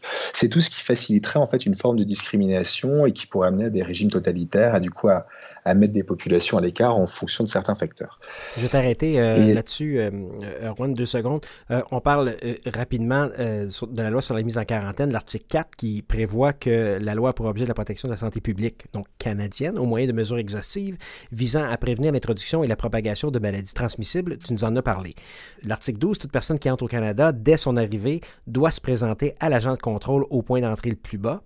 Et l'article 14, afin de déceler la présence d'un symptôme d'une maladie transmissible ou la présence d'une telle maladie, toute personne qualifiée qui est autorisée par le ministre peut utiliser toute technologie de détection autorisée par celui-ci qui n'implique pas l'introduction d'un corps étranger, notamment d'un instrument dans le corps du voyageur. En tout cas, je voulais vous faire rire un peu en même temps. Donc, on n'a pas le droit d'insérer rien dans le corps des gens, mais on pourrait de toute façon utiliser n'importe quelle technologie pour pouvoir prendre des informations sensibles et une information de santé, c'est une information sensible. C'est ce que tu nous dis. Exactement, oui. Et euh, donc en fait l'idée était de se dire voilà en plus la, peine si un, voyageur refuserait en fait ce serait de la détention voire une arrestation. Donc autant dire qu'en fait la personne serait obligée de se conformer donc à cette, à cette loi. Il y a la possibilité d'une arrestation sans mandat dans cette loi-là en passant aussi. En cas de refus et si les, mhm. les soupçons par l'agent de quarantaine sont suffisants pour penser que cette personne-là est porteuse d'une maladie transmissible, c'est possible de l'isoler et de la la contrainte dans un endroit, et ça même sans mandat. Donc, c'est possible de le faire. C'est prévu, euh, la détention ou arrestation sans mandat est prévue euh, dans la loi sur la mise en quarantaine. C'est important quand même de le mentionner. Ce sont des lois qui sont justement édictées dans des cas spéciaux.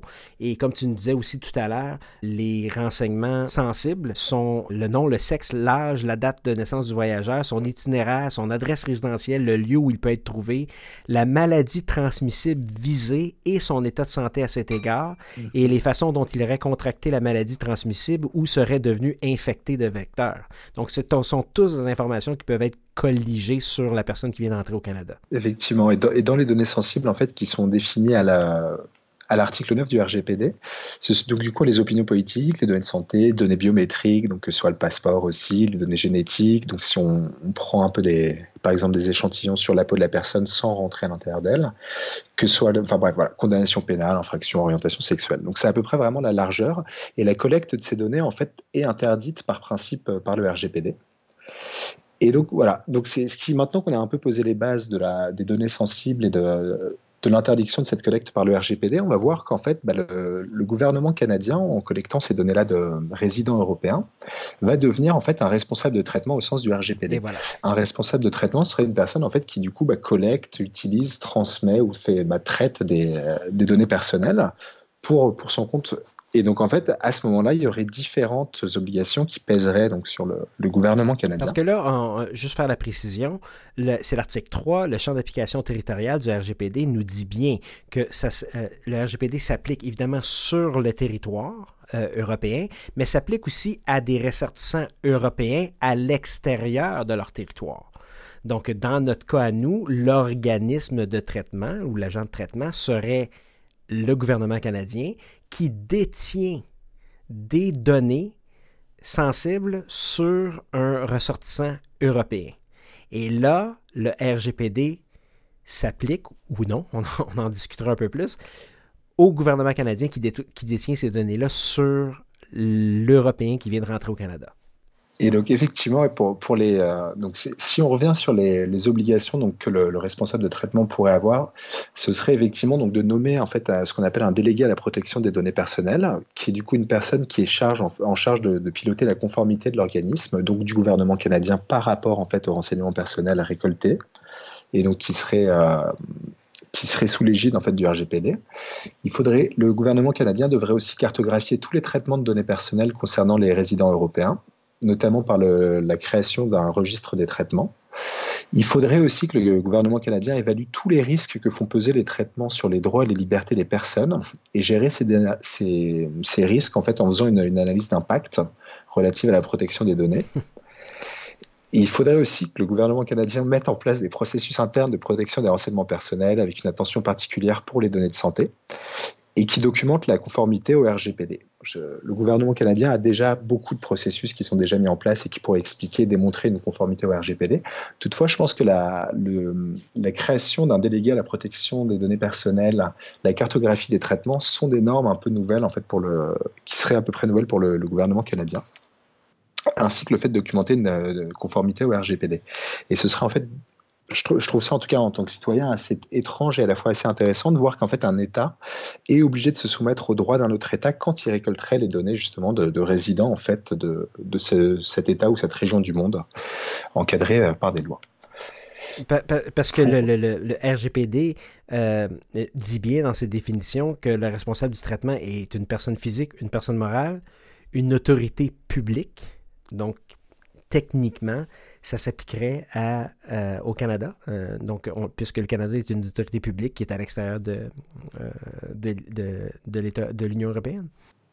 Oui, enfin en tout cas, ce serait mon interprétation, c'est qu'effectivement, ce serait, si ce n'était pas le Canada, ce serait le gouvernement canadien ou l'administration précise qui aurait, prise ce, qui aurait fait ces traitements. Mhm. Je ne suis pas exactement entré dans le détail de, de l'applicabilité, de quel organisme est, responsable en tout cas de l'application de la loi sur la quarantaine. Non, mais le principe est très intéressant. C'est comme, comme je dis, c'est comme, comme toi, tu dis, moi j'avais parlé, est-ce qu'on a ouvert une boîte, de, une boîte de Pandore, mais toi tu dis bien, c'est intéressant parce qu'on aurait le gouvernement du Canada ou l'autorité, le public, là, qui mm-hmm. serait euh, euh, soumise à, une loi euh, européenne. Étrangère, exactement. Mm. Et euh, donc ça, ça, en fait, moi, ça m'a, ça m'a un peu surpris quand j'ai vu ça au début. Puis je trouve en fait ça d'une assez sensé en fait d'avoir une forme d'extraterritorialité pour des données, en fait, enfin du, du qui s'appliquerait dans un autre pays, mais pour des données en fait qui appartiennent à des aux résidents en tout cas de d'un lieu, enfin de, d'Europe en tout cas dans, dans le cas présent. Et aussi pour revenir au, RGPD, donc on rentrera encore en fait, parce que on pourrait croire que la, collecte de données sensibles est du coup interdite par le RGPD comme ça l'est en principe, mais il existe aussi, comme au Canada, bah, une bonne, euh, enfin plusieurs, une pléthore d'exceptions, dont en fait le, but médical ou l'intérêt public dans le domaine de la santé publique. Et je pense qu'enfin, encore une fois, on rentre en plein dans ces exceptions, ce qui permet du coup au Canada de, collecter des données sensibles en fait sur des résidents européens. Incroyable. Notre loi cadre à nous, le, LPR-PDE, mhm. prévoit bon, dans les dix principes fondamentaux, grosso modo, les mêmes principes que le RGPD. Mm Fait qu'il faut pas trop, tu sais, bon, euh, euh, là je les ai en anglais, mais lawfulness, fairness, transparency, purpose limitation, data minimization, uh, storage limitation, confidentiality, access sont pas mal toutes les mêmes euh, qu'on retrouve. Mm-hmm. donc ça m'inquiète très moins. J'ai une question, je ne sais pas si, excuse-moi Hugo, qu'en est-il de Canadiens disons que je suis pris euh, en, France, puis j'essaie de me faire rapatrier au Canada d'urgence parce que bon, le gouvernement l'a demandé. Mm-hmm. Est-ce que si j'ai un problème à la frontière en matière, on me demande, des douaniers, je ne sais pas, français, me demandent si je suis malade ou quoi que ce soit, euh, avant d'embarquer dans l'avion, c'est quel corpus législatif qui s'applique? Est-ce que le RGPD s'applique à mm-hmm. moi? Ou c'est vu que je suis comme dans. Je suis pas au Canada, mais je suis canadien, euh, je suis en Europe, mais je ne suis pas européen. Je ne sais pas si. alors là, Là, là, oui, si, si, c'est extrêmement pertinent. Euh, la réponse, ce serait de se dire qu'en fait, un Canadien serait considéré comme un résident européen s'il a passé plus de six mois dans l'année en Europe. Donc, effectivement, dépendamment du Canadien, s'il est juste là pour les vacances, a priori, il ne sera pas soumis au RGPD. Malheureusement, je pense que pour empêcher ou forcer quelqu'un de lui prendre sa température, bah, disons qu'en fait, on va, il y aura peut-être d'autres lois qui, vont en fait être imposées par l'État, donc la France, l'Angleterre l'Allemagne, enfin je ne sais quel pays, aux citoyens canadiens, mm. ou en contrepartie, l'Europe va se dire, bah, écoutez, ils sont juste pas protégés, quoi. ou ils sont protégés par des lois canadiennes, mais le RGPD ne s'applique pas à ces personnes-là. Donc ça, ne risque pas de se passer. Après, la, vraie protection qu'il pourrait y avoir, c'est qu'en général, en fait, les autorités publiques qui prendraient ces données-là seraient situées sur le territoire européen et devraient se conformer au RGPD. Donc en matière de données, quand même, la protection des données du citoyen canadien ou américain ou, n'importe qui serait quand même protégé par le RGPD mhm. parce que la, captation des données se ferait en Europe. Merci. c'est bon de le dire ou de poser la question. Le LPA-PDE ne prévoit pas, à l'instar du RGPD, que ça s'applique aux ressortissants canadiens à l'extérieur, alors que le contraire existe euh, au RGPD aussi. Ce qui est intéressant, euh, Erwin, tu viendras où l'article 83 du règlement euh, général sur la protection des données impose les fameuses sanctions de, en cas de violation au, ah règlement et les amendes administratives peuvent s'élever jusqu'à 10 millions d'euros en cas de violation. Donc déjà là, c'est problématique. Et en plus de ça, l'article 84 prévoit des sanctions par les États membres en plus. Donc, techniquement, si on a un ressortissant français ou italien qui arrive ici, l'Italie ou la France pourrait aussi avoir ses propres mhm. sanctions par-dessus euh, le RGPD. Euh, donc, les articles 83 et 84, ça serait quand même assez bizarre ou, intéressant de voir l'Union européenne imposer une amende au Canada qui n'aurait pas respecté les règlements sur la collecte des données, la, euh, des mhm. renseignements personnels euh, de leurs ressortissants. Ça, serait... Euh, c'est effectivement assez impressionnant. Et surtout que je, voudrais apporter une précision, c'est qu'en fait, bah, cette amende de 10 millions, c'est en fait en cas de manquement à un, un, objectif de privacy by design ou un privacy impact assessment. Mhm. Mais en fait, c'est 10 millions ou 2% du chiffre d'affaires. Et la deuxième amende, c'est en cas de manquement aux droits de la personne, ce serait 20 millions ou 4 du chiffre d'affaires. ça dit bien, par exemple, dans le cas d'une entreprise, jusqu'à 2 Disons qu'on serait jusqu'à 10 mhm. millions d'euros parce qu'on n'est pas une entreprise c'est la question que je me suis posée à laquelle j'avais pas vraiment de réponse. C'était est-ce que on irait abuser jusqu'à prendre 2% du PIB pour l'amende avec un pays J'y crois pas une seule seconde, mais je trouvais ça assez marrant de, soulever cette question. Ben, surtout, ouais, mais en fait, la, question se pose parce que peut-être que ça serait euh, dans le cas, disons, pour euh, un, projet de recherche qui aurait euh, recueilli ces, données-là. Et là, dans le cas d'un projet de recherche, est-ce que c'est un projet de recherche pour développer un vaccin? Est-ce que c'est une entreprise? Là, mm-hmm. la question se pose aussi. C'est une vraie question. Donc, je trouvais ça assez intéressant de, voir que les, amendes, effectivement, sont très élevées de manière dissuasive. Mais en plus de ça, effectivement, elles, elles peuvent être en fait en pourcentage. Par contre, j'aurais aimé préciser quelque chose c'est qu'effectivement, la RPDE s'applique, mais en matière de proté enfin de, collecte des renseignements personnels, ce sont souvent des organismes publics qui vont faire ça. Et alors là, malheureusement, le RGPD ne s'appliquera pas, enfin je veux dire, il n'y aura pas de, protection équivalente en fait. Donc l'administration de l'organisme public va lui-même devoir se conformer au RGPD, quelles que soient les, les, obligations de sa loi en fait enfin la loi qui va le régir. Et là, Erwan, on va revenir encore parce que je suis le maître des exceptions. Le RGPD prévoit aussi des exceptions. Et là, on a un problème avec le mot qui a été utilisé, mais on a, on, a, on a bien une exception dans le cas d'une menace à la sécurité publique. Et là, on dit, s'applique pas par les autorités compétentes, et là, évidemment, euh, your guess is as good as mine, c'est qui une autorité mhm. compétente, parce qu'on parle jamais de ça. On parle tout le temps de responsable de traitement, d'autorité publique, de personnes morales, de personnes physiques, et là, tout d'un coup, on parle d'une autorité compétente. Donc, ce ne s'applique pas à une autorité compétente à des fins de prévention et de détection des infractions pénales, on n'est pas là, mhm. d'enquête et de poursuite en, en la matière ou d'exécution de sanctions pénales, y compris donc, on parle de sanctions pénales, mais y compris la protection contre les menaces pour la sécurité publique et la prévention de telles menaces.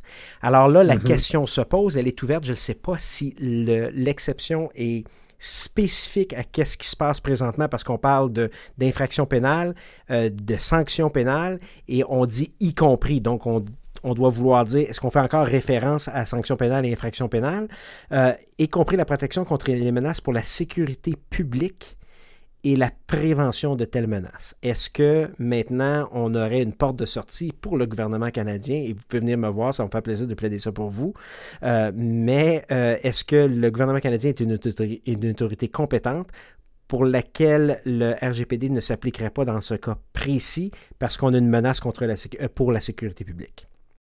Alors, j'aurais envie de dire que le RGPD s'appliquera en tout temps. Par contre, effectivement, l'exception au consentement ne risquerait pas de s'appliquer dans, ces cas-là, à mon avis. C'est que la menace est effectivement une menace, en tout cas bien réelle, euh, au niveau des États encore à l'heure actuelle. Mais j'ai quand même tout, tendance toujours à penser que le RGPD va toujours s'appliquer sur les données personnelles. Ce sera vraiment juste l'exception pour la collecte et euh, pour le consentement. Le consentement. Donc, euh, on, est, on, eh bien, évidemment, le consentement, donc, il doit être, bon, grosso modo, notre euh, la corollaire qu'on peut faire ici en droit québécois, c'est un consentement libre et éclairé. Là, il y a plusieurs autres mm-hmm. euh, euh, étapes. On le sait tous. Dès qu'on rentre sur un site maintenant, aujourd'hui, on nous dit est-ce que vous êtes d'accord parce que le, RGPD s'applique? Personne ne lit ça. On dit oui, on est d'accord, mais grosso modo, est-ce que c'est un consentement libre et éclairé? Mais évidemment, si un, au Québec, quand, au Canada, pardon, lorsqu'on rentre ici, avec la loi sur la mise à quarantaine, on ne demande pas à personne le consentement. Mm-hmm. On prend ta température.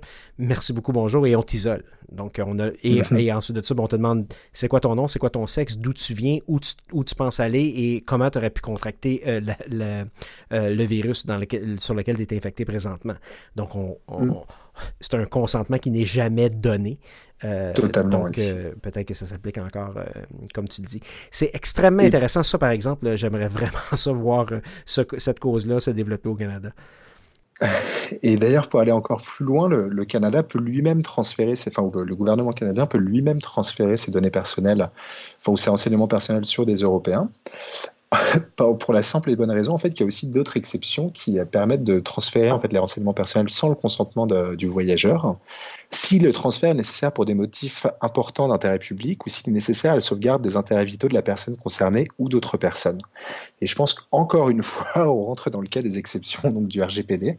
Et donc, il serait possible pour le gouvernement canadien de transmettre, par exemple, ces données-là à des laboratoires de recherche privés pour essayer de développer, du coup, un vaccin ou en tout cas de trouver une, solution pour, euh, pour répondre à cette, euh, à cette pandémie. Incroyable, incroyable.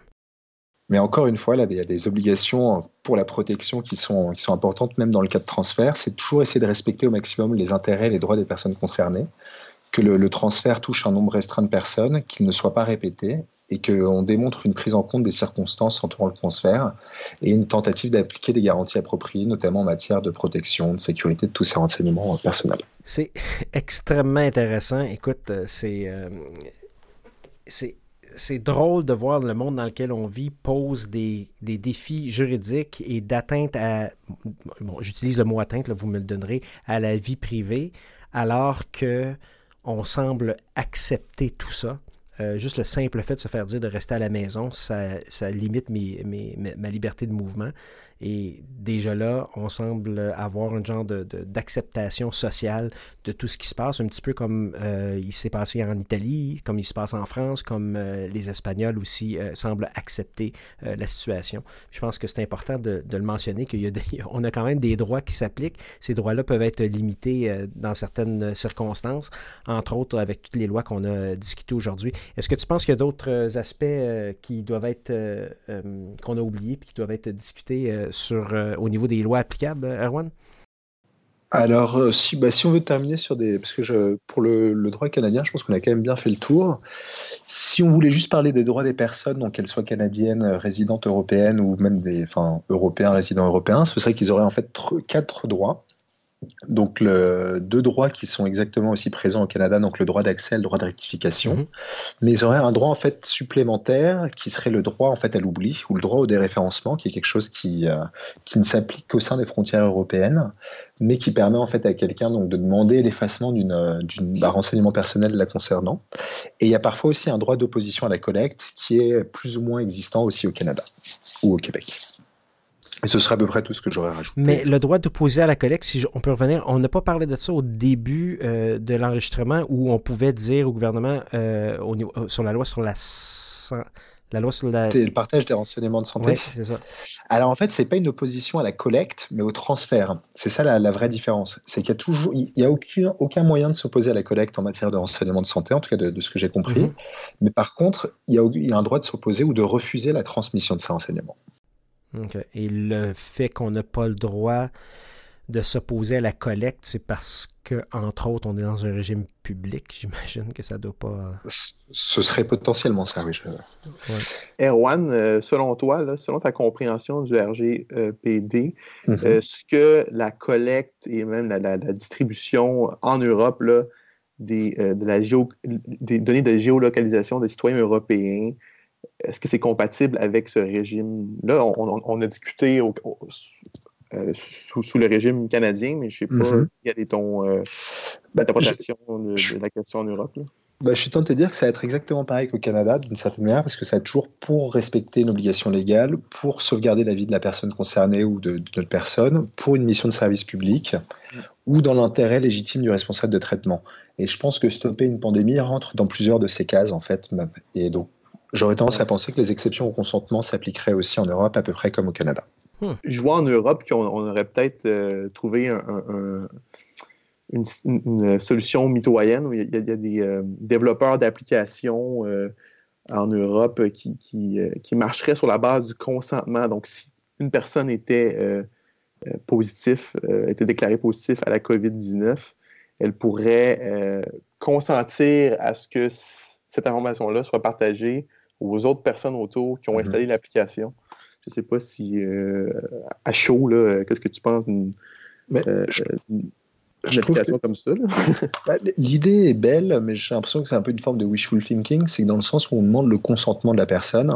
Et malheureusement, dans un cas de pandémie, bah, si la personne n'est pas consentante, mais qu'elle a quand même atteint du Covid, ça ne permettra pas de prévenir les autres.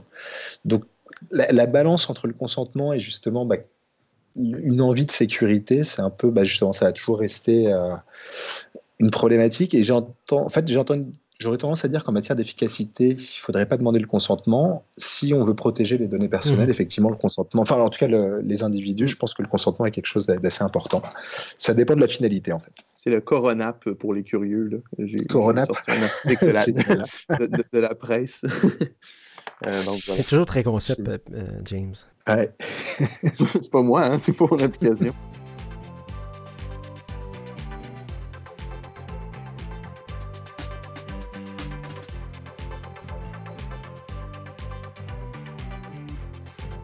Alors, euh, écoute, merci pour ça, Erwin. On te laissera pas partir si facilement que ça. C'est sûr qu'on va recommuniquer avec toi pour euh, faire les suivis nécessaires, notamment si jamais le gouvernement décide d'implanter un tel euh, régime de géolocalisation.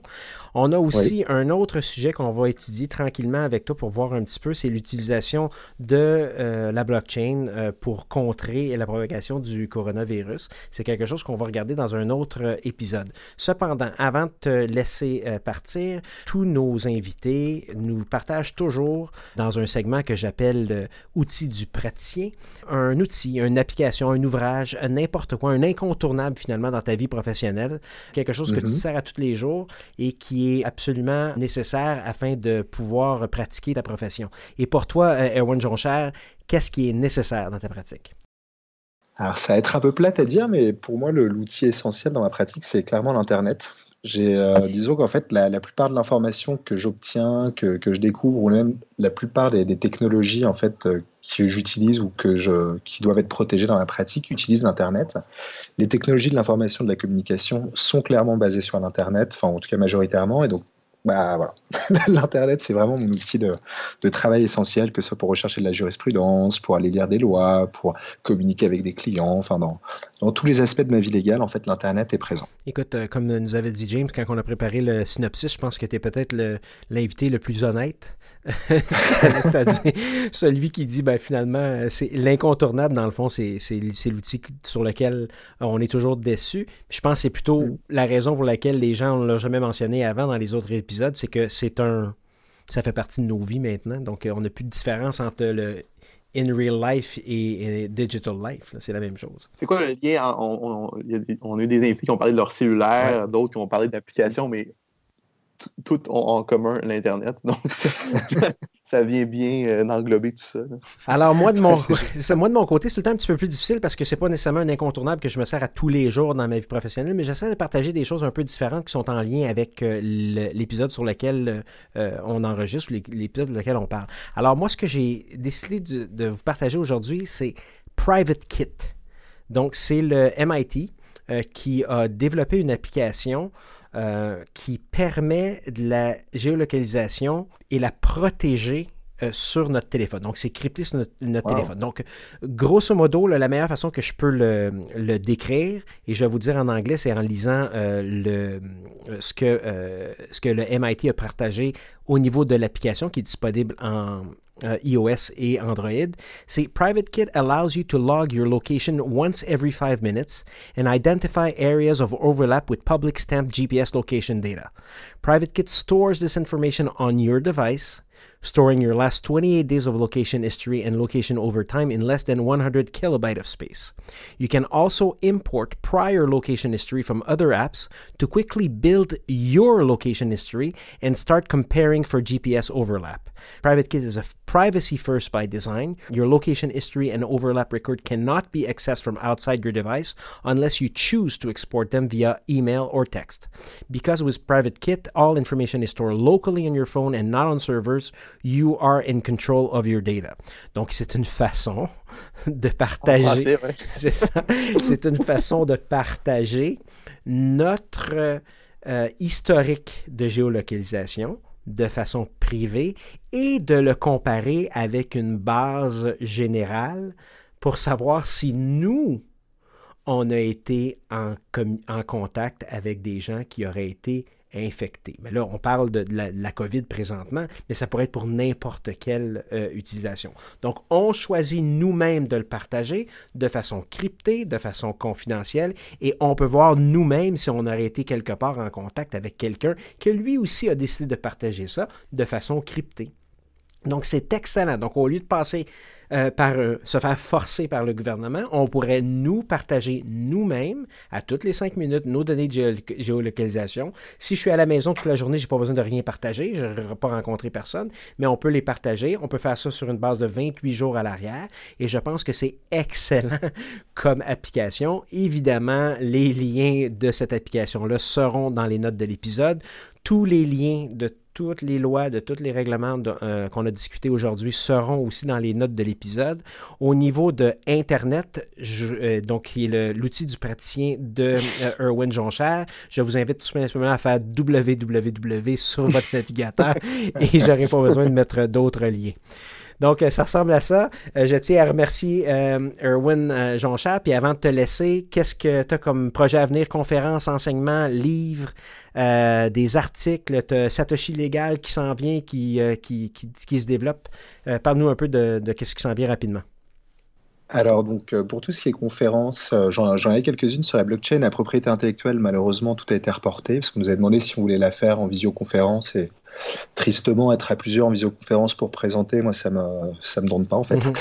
Et, et donc, en fait, ce, que, ce qui est assez marrant, c'est qu'en parallèle, j'étais en train d'écrire en fait un article scientifique sur la preuve par blockchain et comment en fait la, la preuve s'insérait en fait au sein de la LCCJT, donc la loi concernant le cadre juridique des technologies de l'information, et comment on pouvait utiliser de la blockchain en fait pour faire de la preuve et potentiellement amener ça devant les tribunaux, justement. Donc, quelle était un peu la, valeur probatoire en fait d'une blockchain? Et donc, j'avais écrit ça avec une, autre avocate très talentueuse qui s'appelle Soleil Camonier. Et donc là, l'article a été revu par Vincent Gautret justement, et euh, nous avons apporté quelques modifications nécessaires. Et puis ça va être publié prochainement là, sur Lex Electronica. Donc euh, voici une, petite actualité à venir sur le, droit québécois de la preuve et la blockchain. Ben, je t'invite à partager lorsque ça sera publié, de nous envoyer le lien, puis on va s'assurer de le partager avec.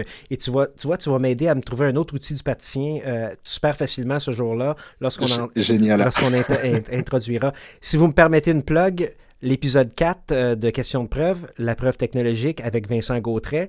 Donc, on peut faire un lien avec tout ça quand on parle de LCCJT. Vincent est le père de cette, de cette loi-là. Euh, donc, c'est important de, de, faire le suivi. Puis, je vous invite, euh, le, cette épisode-là est encore extrêmement actuel. Euh, c'est vraiment intéressant de, voir qu'est-ce qu'il y en est. Alors, merci, euh, Erwin Jonchard, d'assouvir ma soif de technologie comme ça. Merci à vous. J'adore discuter de l'influence des technologies sur la vie sociale, de visiter les aspects juridiques et marier finalement ma curiosité pour euh, ces deux sujets-là. Donc, je te remercie encore, Erwin. Bah, merci à toute l'équipe, James, Hugo, Constance. C'était vraiment un, vrai plaisir de, participer à l'émission avec vous. Excellent. Question de Excellent. Je vous invite à communiquer avec lui si vous voulez discuter euh, de ces sujets-là particuliers. Ses coordonnées apparaîtront aux notes de l'épisode. Merci à James Patrick, mon recherchiste, pour son travail essentiel à la préparation des épisodes et pour son aide renouvelée pour la recherche visant la production de quatre ou cinq autres épisodes. Il travaille très fort et on se compte chanceux de l'avoir. Merci à euh, Constance qui, la semaine dernière, a regardé nos statistiques d'écoute euh, à toutes les heures pratiquement, puisque notre auditoire s'élargit. Nous avons enregistré une hausse d'écoute de plus de 151% depuis février 2020. Alors merci, chers auditeurs. Nous avons plusieurs, plusieurs autres épisodes qui sont publiés dans les prochaines semaines. On ne fait qu'attendre nos confirmations du Barreau du Québec pour les attestations. On publie une à la fois, alors ne les manquez pas abonnez-vous, faites subscribe sur votre application pour écouter gratuitement et recevoir automatiquement les épisodes de questions de preuve. On avait évidemment commencé à accueillir des invités en studio, mais là c'est pas mal terminé.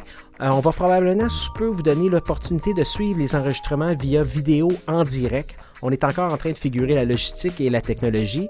Euh, si vous connaissez ça, chers auditeurs, ou voulez nous offrir de l'aide technique, communiquez avec nous à info at rivercastmedia.com. Avis aux juristes, nous avons des opportunités pour venir discuter d'actualités juridiques dans votre domaine de pratique, des développements récents ou de tout sujet qui sont d'intérêt, qui font avancer la pratique du droit et qui favorisent l'accès à la justice. Contactez-moi à info at rivercastmedia.com ou sur mon fil Twitter personnel, hrmartin. Restez à l'affût de Rivercast Media pour le lancement prochain de la série judiciaire Innocentia. Abonnez-vous à Question de preuve sur Apple Podcasts, Google Podcasts, Spotify ou n'importe quelle application de balado. Évaluez-nous sur Apple Podcasts, c'est bon pour nos statistiques. J'ai récemment demandé à PocketCast de nous mettre sur la page titre et on m'a répondu que ça ne faisait pas parce que notre podcast est en français. Alors de grâce, prouvez-leur que les podcasts en français ont une aussi grande portée que ceux en anglais et commentez. Donnez-moi des étoiles et faites bondir questions de preuve dans les plateformes d'écoute. Restez à l'écoute des prochains épisodes, nous allons accueillir d'autres invités de marque. Idée originale, animation, réalisation et montage, Hugo Martin. La musique et les clips audio sont de René Gagnon. À l'équipement audio, Sergio Travaglione de Music Red One. À la recherche, James Patrick Cannon. À la gestion, au marketing et à la direction générale, Constance Saint-Pierre. Ce podcast est une production de Rivercast Media SA et rappelez-vous, tout est question de preuve.